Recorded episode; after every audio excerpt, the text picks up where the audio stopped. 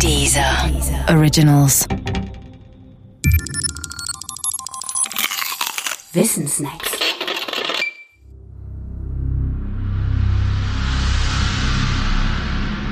Die Apokryphen. Die Bibel ist die am meisten verbreitete Schrift aller Zeiten. Manche bezeichnen sie als Wort Gottes.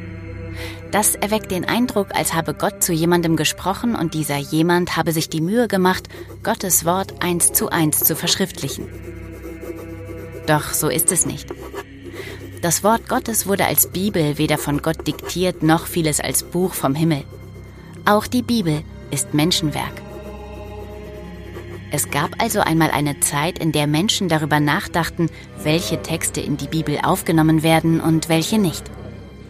Dies geschah zwischen dem 6. Jahrhundert vor und dem 4. Jahrhundert nach Christus. All jene Texte, die zwar als Kandidaten für die Bibel gehandelt, dann aber nicht aufgenommen wurden, heißen zusammen Apokryphen. Das ist ein Wort aus dem Altgriechischen und bedeutet verborgen oder dunkel. Die Bezeichnung Apokryphe ist bemerkenswert bezeichnend. Denn die Wörter verborgen oder dunkel haben einen Doppelcharakter. Auf der einen Seite können sie als reine Beschreibung gemeint sein. Auf der anderen Seite lassen sie sich als Bewertungen benutzen. Die rein beschreibende Bedeutung von Apokryphe ist dann gegeben, wenn es sich bei den fraglichen Texten nur um Textfetzen handelt, die schwer zu deuten sind. Oder um Fälschungen. Solche Texte sind wirklich dunkel. Sie nicht in die Bibel aufzunehmen, ist legitim. Es gibt aber auch Apokryphen, die könnten den damaligen Bibelzusammenstellern aus religionspolitischen Gründen nicht in den Kram gepasst haben.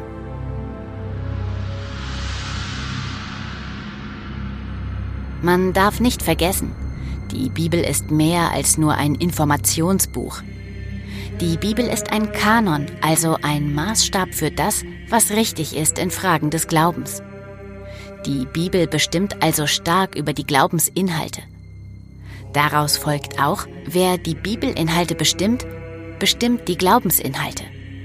Einen Text, der nicht zum eigenen Glaubensinhalt passt, als dunkel zu bezeichnen, ist demnach ein mögliches Mittel, um ihn abzuwerten und so dafür zu sorgen, dass er nicht in die Bibel aufgenommen wird. Ob die Bibelväter das damals wirklich getan haben, lässt sich heute schwer sagen.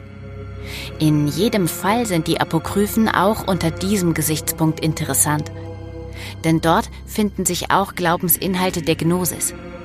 Und diese unterscheiden sich von den üblichen christlichen Inhalten doch ziemlich stark.